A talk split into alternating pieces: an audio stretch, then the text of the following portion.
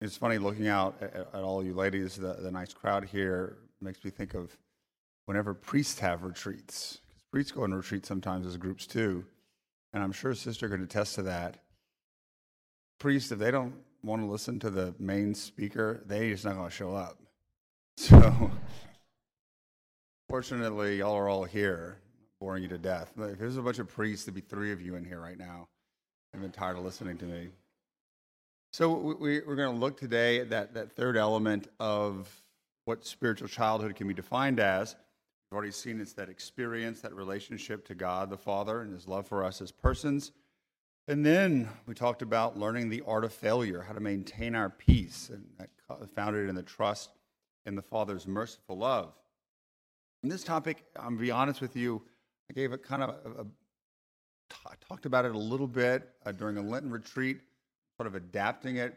And it's something that I've been thinking about, praying about, and talking to a number of people about, but it's really hard to put into words, or at least to describe accurately, although I think I have it now where I think you can at least understand it, if not with your head, maybe with your heart. We've talked so much about spiritual childhood, but yet we haven't talked about the passages in the Gospels yet where Jesus talks about the children or he has interactions with children. And that's what I want to do. Is I want to begin by looking at Matthew chapter 18 verses 1 to 5. and so I'll read it and we'll kind of explore it a little bit. At the time the disciples approached Jesus and said, "Who is the greatest in the kingdom of heaven?" He called a child over, placed it in their midst and said, "Amen, amen, I say to you, unless you turn and become like children, you will not enter the kingdom of heaven." Whoever humbles himself like this child is the greatest in the kingdom of heaven, and whoever receives one child such as, my, such as this in my name receives me. So Jesus is clear here, and he's clear in other places that the key to entering the kingdom of heaven, you must become like little children.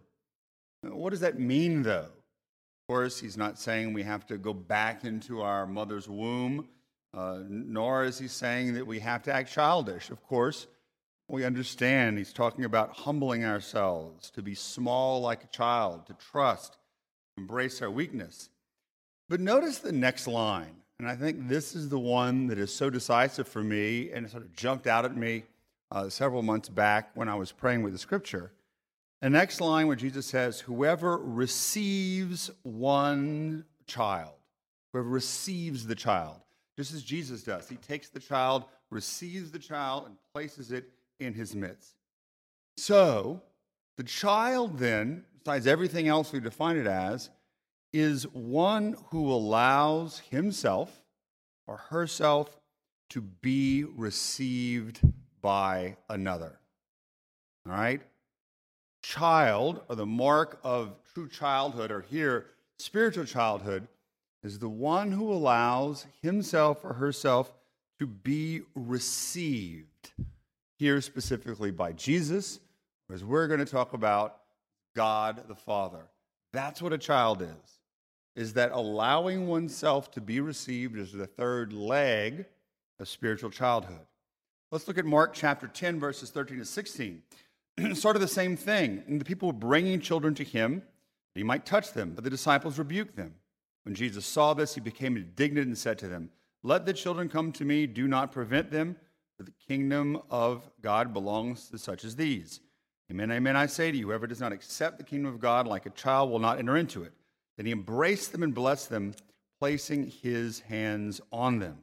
So here he is embracing the child. It's basically sort of the same passage, but he's not just receiving the child into his midst, but he is embracing and blessing the child. And so, this is the third, and for me, most important dimension of spiritual childhood, also probably the most mysterious allowing yourself to be received by the Father. And again, allowing yourself to be received by Jesus, of course, because Jesus is the icon of the Father, is allowing yourself to be received by the Father. Very, very difficult to describe. It's one of those things, if you've experienced it, truly being received in the totality of your being, whether it be in prayer or by another person, you know it. You know what I'm talking about.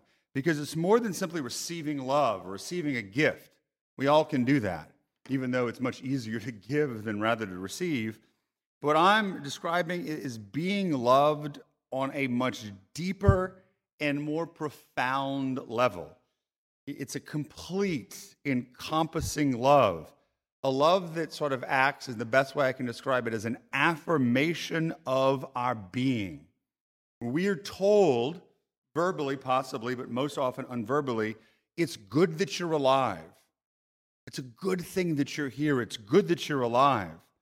It's where another person, here, God the Father, not just loves us, but delights in our being. To have someone delight that we exist, that we are there. This is the ultimate experience of being loved unconditionally. That even in our weakness, our flaws, our sinfulness, and our humanity, that someone receives us, delights in our being, this is redeeming love. This is love that transforms and changes us and ultimately should act as the firm basis of healthy self love. If we can allow ourselves to be received by the Father, and it, it makes an imprint on our soul and our heart, as it were, it is the ultimate experience of being loved and molds and forms our self image, as we'll see, should help us better love other people. Again, it's so hard for me to describe or understand, but I'm going to do my best and by exploring different aspects of it to really try to get to the heart of it. I know we keep returning back to the family of origins, but ideally, this being received, this being delighted, someone delighting in our being, should happen when we're children, where our parents, our mother and father, delight in our being. And actually, we know can begin in the womb. Studies show that children know and they can feel love or sense love and warmth and kindness in the womb. And so, this is an essential love or being loved for who we are and not for what we do. Because I don't mean to sound bad, babies are useless. I mean, they really don't serve any purpose or function. All right, you can cuddle them and stuff, can't put them to work. They can't really do much. They don't produce anything. Well, they produce poo and stuff like that, but they're really not useful. But yet, so when you love a baby, when you love a child, you're loving that child for who he is or she is, not for what they do. And, and it goes back to this, I mean, this image, or we can go to this image of the father embracing the child, the mother embracing the child for the first time. It is a, whether you realize it or not, in those first formational years, you have mother and father and potentially others saying to you non verbally, it is good that you're alive. We're being affirmed in our being. And of course, it also begins to build that bond of trust that uh, is so essential in the relationship between parent and child. And so I think we can look at several images of this. You know, that, that father who is embracing the baby, maybe for the first time, as awkward as it might be for him, uh, for fathers in general, but being embraced, the loving embrace of the father, that is being received in your totality. But probably the most beautiful image is more than a father, is that of the mother. You know, I've been talking about Hans Urs von Balthasar. One of the great images he gives, or he talks about, uh, is not just the love a mother has for the child and awakening something in the child, but specifically the smile of the mother. And I'm going to give you this quote, and I'm sure a lot of you who are moms can, can understand this. After a mother has child smiled at her child for many days and weeks, she finally receives her child's smile in response. How many of you remember the first time your kid smiled back at you? Again, I can only imagine that's a pretty powerful experience. She has awakened a lo- love in the heart of her child. Because that child's perceiving being loved, being received, it awakes something in the child. So, being loved, being received, can change and awaken something in us that enables us to love ourselves and thus better able to love other people. Notice too, and we won't get into it much, the, the, the, notices the smile of the mother. There's something about the eyes, uh, the look of love, uh, when someone looks upon us with love. That also speaks to us. The eyes, when we talk about the mediating the, the love of the Father. There's something about a loving gaze that can transform us. But the idea, though, is that this being received, particularly here, is the foundation of spiritual childhood. Just as we can understand it is in human childhood for the daughter to be received by the father. You cannot enter the kingdom of heaven unless you become like this child, unless you are willing to allow the Father to receive you. You are not going to enter the kingdom of heaven.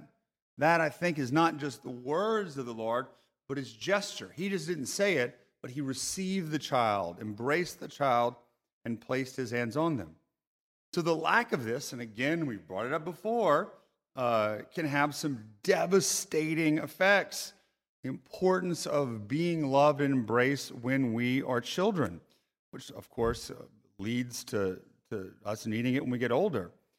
But there's a Catholic psychologist, uh, he's dead now. His name is Conrad Baars, B A A R S.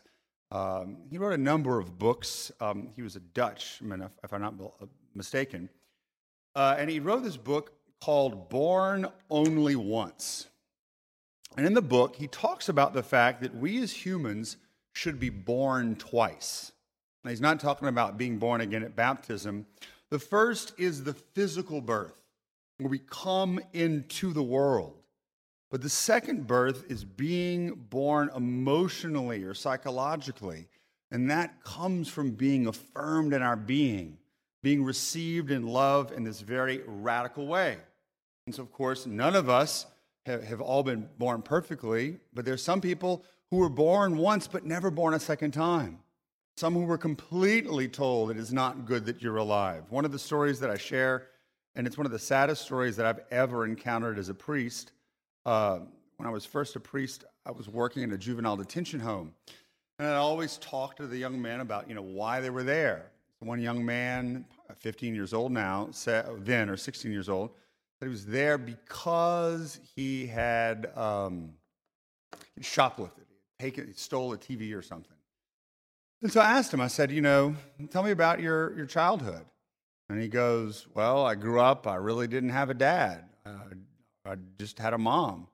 I said, What happened to your dad? Was your dad, you know, did he die? Was he in prison or whatever?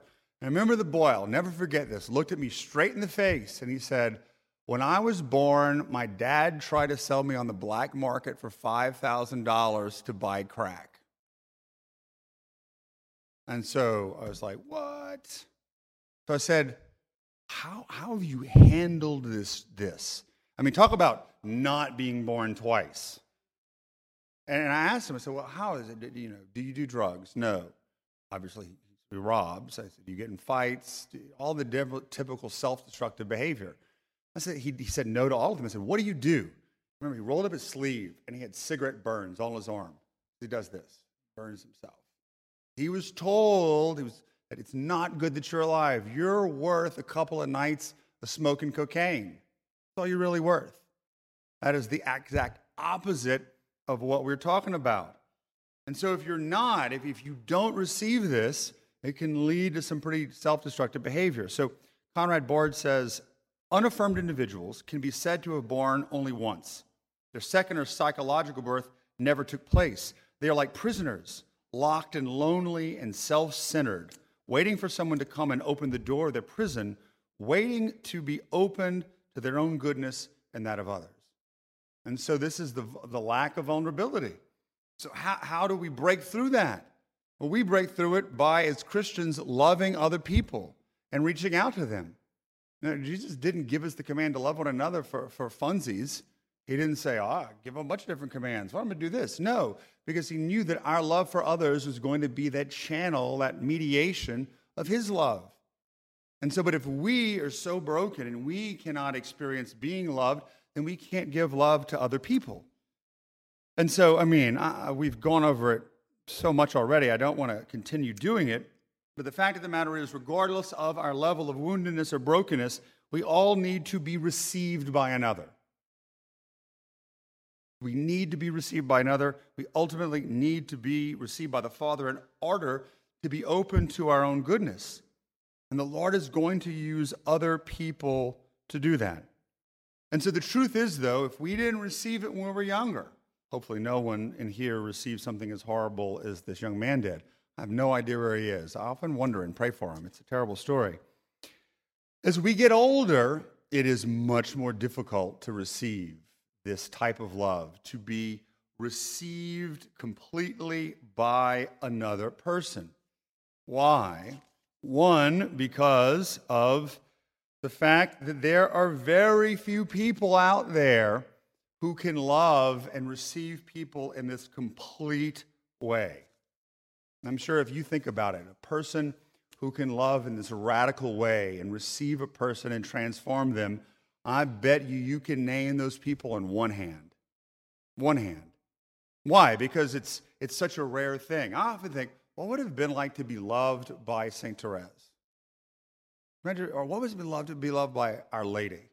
That's what we're talking about. That our Mother Teresa. Let's talk about the stories of people who changed by Mother Teresa just loving them and carrying them. That's, that's what it is.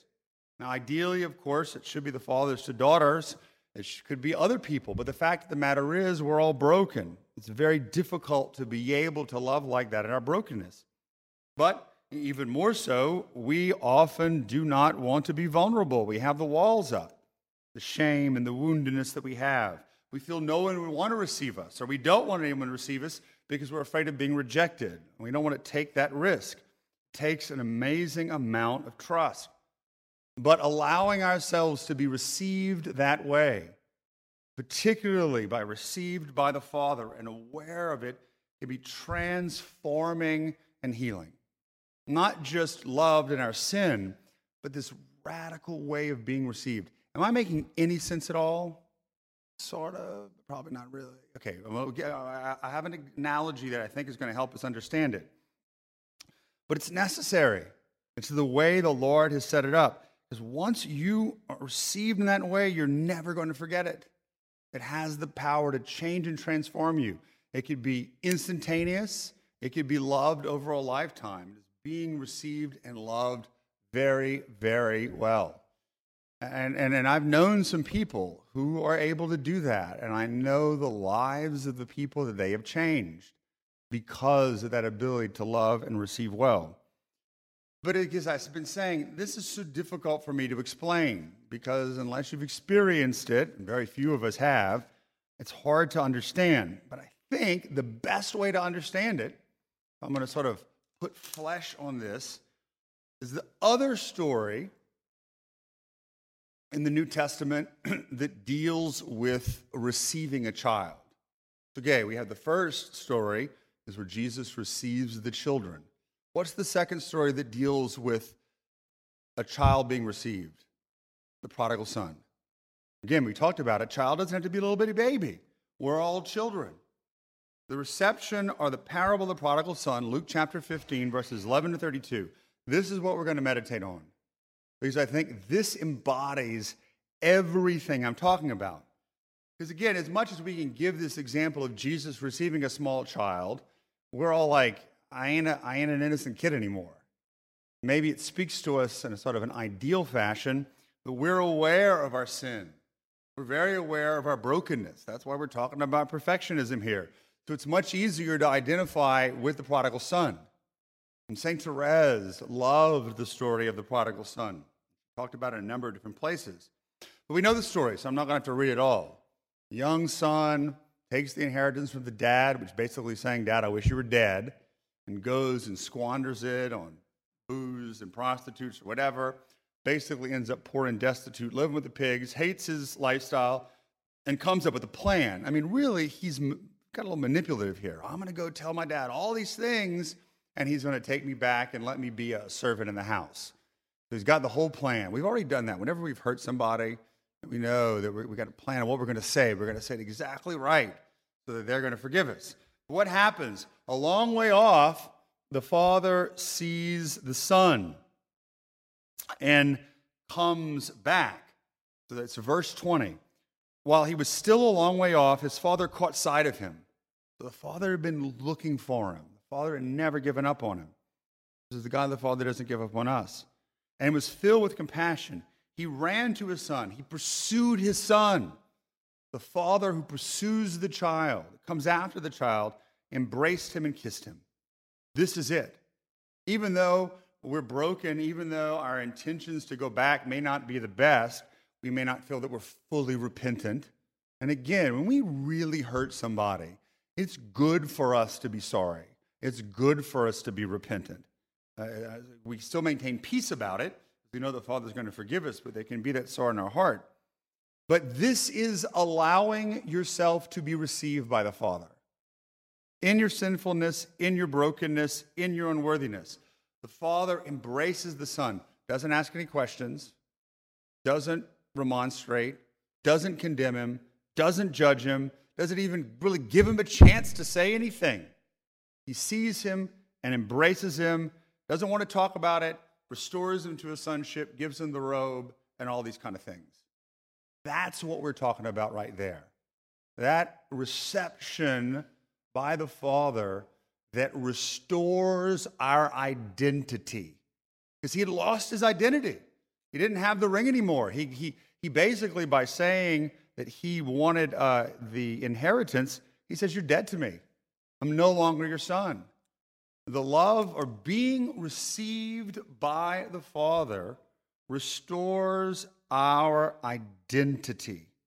So, St. Therese, she says, Yes, I feel it even though I had on my conscience all the sins that can be committed, I would go, my heart broken with sorrow, and throw myself in Jesus' arms, for I know how much he loves the prodigal child who returns to him.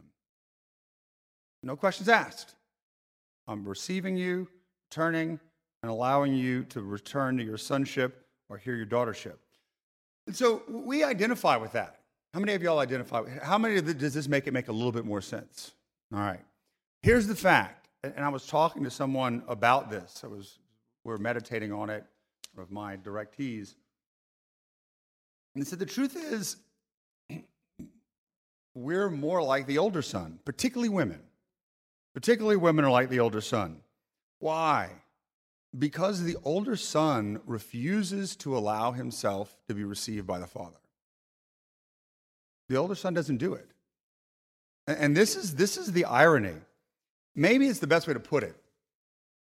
The older son lives in the father's house, but unlike the younger son, does not live in the father's heart. So you can live in the father's house, but you won't necessarily live in the father's heart because you will not let the father receive you. That could be out of your pride, your brokenness, resentment, your anger, whatever it is. So, this is what it means to be received by the Father. It means not only that you are justified and you are good, but you are allowing yourself to be at home in the heart of the Father in a deeper, intimate way. The Father's not going to force. He doesn't, he doesn't force the older son. He's there. He, in fact, goes to the older son and say, What's the problem? There's the party going on. Well, why aren't you coming to join us? He receives us only in our ability to allow ourselves to be received. So that's the question. As much as we may feel like the prodigal son, most often we are like the prodigal, the, the older son. And again, I think it might even be more effective if it wasn't the prodigal son, but the prodigal daughter, or the older son was the daughter. Nope, I'm not going to do it. I'm not going to allow myself to be received. I think there's something that we can bring and integrate that femininity because not only the son needs to know the love of the father, but it is the daughter that needs to find a home in the heart of the father. Make sense? Again, where you take this in your meditations, I don't know, but I think there's a truth there. So, again, how do we do this? And this is the real problem. How, how do we allow ourselves to become so childlike, to, to, to allow ourselves to be received by the Father into his heart? As usual, I said, if you can learn to do it with other people, it's going to be easier to translate in prayer to the Father. Usually, people who are good at allowing themselves to be received by others or who have been received a lot more vulnerable and are able to know God the Father's love. And so it is about learning that vulnerability, about failing. And as the, as the walls drop, we are going to be more and more able to be received in the totality of our being that affirms us in who we are. But I think the real way we can do it, besides, you know, mediated, it's possible in prayer. But it's got to be real prayer. Again, I'm not saying when people people people say, "Father, I forgot to say my prayers." Okay, say your prayers as if it's like it is a task. I'm reciting these things. There's no real relationship there. And God's like, okay, I need these five Hail Marys by 10 o'clock tonight. But that's all it is. And I'm not saying there's anything wrong with that, but that's not a relationship. Just saying prayers is not a relationship with the Father at all. I mean, somewhat of a relationship. Here, here are my five prayers. But this is, it can be a complete lack of vulnerability. Now, granted, you could pray the Our Father and, and like St. Teresa of Avila and talks about people going into mystical spheres because of it.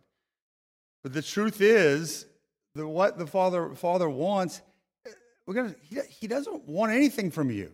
He just wants to be with his daughter. That's it. It's not that complicated. You know, again, but a lot of us, the father pursues the daughter. The father wants to spend time with you. He's going to hang out. You're not to say anything. Just being in the presence. And so this is where I think at practice, I'm not saying you shouldn't do your novenas and your morning prayer and your evening prayer. You do all that. The practice of silent prayer, of saying, Lord, again, we keep with Jesus, but we know that we're talking about with Christ and the Father. I'm just here. We often feel unworthy, so we got to do all kinds of stuff to impress them. No, just be. Just be vulnerable. Even if you're distracted, the Father doesn't care. He, he just cares that you're there. Jesus just cares that you're there. That's what matters the most. And He is willing to embrace you. But, but you got to allow that to happen. He's willing to receive you. And there's no method. That's the thing. I can't tell you how to do it. You just got to do it. And in prayer, learning to allow yourself to be received. But it can't be like, okay, I'm going to give 20 minutes tonight and I'm going to be received. Up, oh, I didn't feel anything. I'm done. God hates me. No. But there's got to be. Sometimes, you know, we may feel nothing. We may feel absolutely nothing. Um, but we've got to stick it out. Sometimes I think it's a good idea. I've used this analogy. Let's say that you are going someplace that you know potentially is going to be cold. Imagine you could take a coal or an ember with you and bring it there and put it in the wood to start a fire. So you can take, like, think about a memory that you have, whether in prayer or whether when you were a child or whether it be in some friendship or relationship where you felt received by another person, that peace and that tranquility. Take that memory and bring it into prayer reflect on it, and allow the Spirit to work to sort of stir something up. Now, that may or may not happen. Sometimes you can bring the best, like a little coal, and you're not going to start a fire. But at least you can bring your human experience there. But I think in some mysterious way, and this is very fortuitous that we're speaking with Jesus tonight, is that the Eucharist is central. Because Jesus, who we already know is the ideal child, because remember, he says, Whoever receives one like this receives me. Jesus identifies himself with the child. Jesus is the ultimate child, and he is the best at being received, allowing himself to be received. Why? Because he's been doing it for all eternity. The Son, for all eternity, has allowed himself to be received by the Father. The whole Trinity thing, the spiration. And so, as a child, he allowed himself in that vulnerable state to be received by his mother, received by his father. And then on Calvary, Lord, into your hands I commend my spirit, allowing himself to be received by the Father, and then his dead body to be received by his mother. And so in the Eucharist, it is the place where Christ is the most vulnerable and where he allows himself to be received by us. I think there's something we can meditate on that and learn from that. How Christ allows himself to be received by us, even times when we're unworthy. Shouldn't, of course, we should go to confession first. But I would say flip it. Why not? And tonight, this is my challenge, is to allow yourself to be received by Christ. And in doing so, allowing yourself to be received by the Father. And of course, we can also bring in Marian devotion. I mean, I haven't meant to skip over Our Lady a lot today. I did a Marian retreat last year. I've been focusing more on the Father. And Mary was really great at receiving others, the way she received Elizabeth, the way she would receive the apostles, the way she received Jesus. Marian devotion, ask Our Lady to help us. And again, we're not going to necessarily feel anything, but guess what? Jesus didn't feel anything on the cross. St. Therese didn't feel anything at the end of her life, but she was there because love is more than feeling. Even in the darkness, being and allowing ourselves to be received. Because ultimately in heaven, we're going to know. This is what heaven is. We start talking about the beatific vision. We get to heaven, we see God. I think most people, that's why they're not too excited about heaven. Like, okay, there's God. Can't look at you for all eternity. I'm going to go fishing. I want my dog or something like that. Whatever. I think that's generally ridiculous. But heaven is ultimately about, for all eternity, the Father receiving us in Christ. That's all it is. Imagine the, the experience that you get on earth being received by someone who loves you in that pure, affirming way. That happens for all eternity. And like times a Googolplex or something like that. You can't even begin to imagine it of be in Christ being received by the Father. And so that's why this, this quote of Therese, I think, is so wonderful and sort of encapsulates this. She said as her death approached, Yes, I am like a tired and harassed traveler who reaches the end of his journey and falls over. Yes, but I'll be falling into God's arms. That's the thing. Heaven is you fall over and the Lord receives you. The Father receives you. So St. Therese understood it. I think it sums it up. Our own weakness we're weak, we're tired, we can't do it ourselves, but that we're embraced, we're received by the Father. And from these experiences, if we can experience this affirmation and begin to live out the spiritual childhood, know the Lord loves us for who we are, to embrace our own fallenness and learn vulnerability through the art of failure, and ultimately allow ourselves to be received by the Father and by others, then we can in turn learn to receive others. You can't give what you, you don't have. Physician, heal yourself. As we find greater healing, we're going to be able to go and love others. And there's so many people who need it, who need that love. This is Mother Teresa's whole entire thing. I want to go into the darkness to bring light to the darkness. Those who are lonely, those who are unloved, and it's the way that we're going to really, really change hearts by being able to receive others and not, not asking anything of them. You know, I've been trying to bring in some of my experiences and, and, and from this. You know, that there's one young woman who I work with. I'm, I'm focusing on the ladies because y'all are ladies. And she came to me a few months back ago and she says, Father, it's amazing. I come to you all the time and you receive me, but you never ask for anything. Now, granted, I'm, I'm not perfect, but I said, I'm, I'm, not in it for myself. I'm here to receive you. As I'm your father, I love you. And she's a, oh, she's a fantastic young woman. And I've seen the transformation in the past nine months to a year of being able to, like, hey, everybody's always wanted something from her. I'm going to love you, but conditionally. To be loved unconditionally, gradually, like water over rock, can break the rock. And so, whether it be if you can learn this, people in your family with hard hearts or lonely, that, that love is going to be able to, if you learn to receive them with God's grace, eventually begin to change hearts. Uh, and we're going to be able to change the people that God gives us. Just reading today a reflection, I'll probably talk about it tomorrow, from John Paul II And John Paul II is talking about the givenness that sometimes God gives people to us. Problem is, He gives people to us, but if we can't receive them, it doesn't do any good. Or if we don't receive them, but we use them, it really doesn't do any good. And so uh, that's my homework for tonight, ladies. And I, it's not really any homework. We're going to have um, a little time. We've had adoration. We're going to do it where sisters will explain how. We're going to go up and line up at the communion rail, and I'll come one by one and bless with the Eucharist.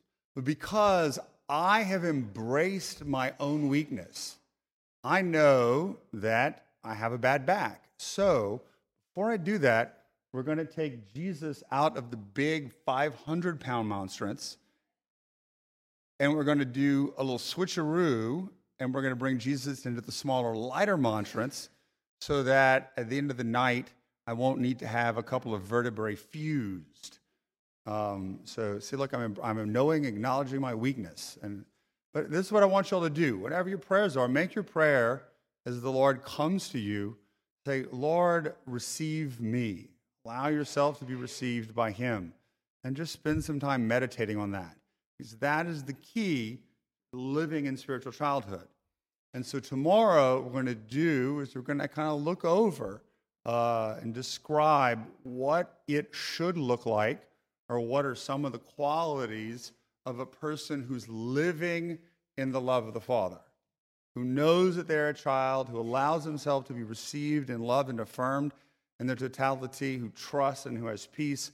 What are some of those characteristics of being the, uh, the daughter or the son of the Father?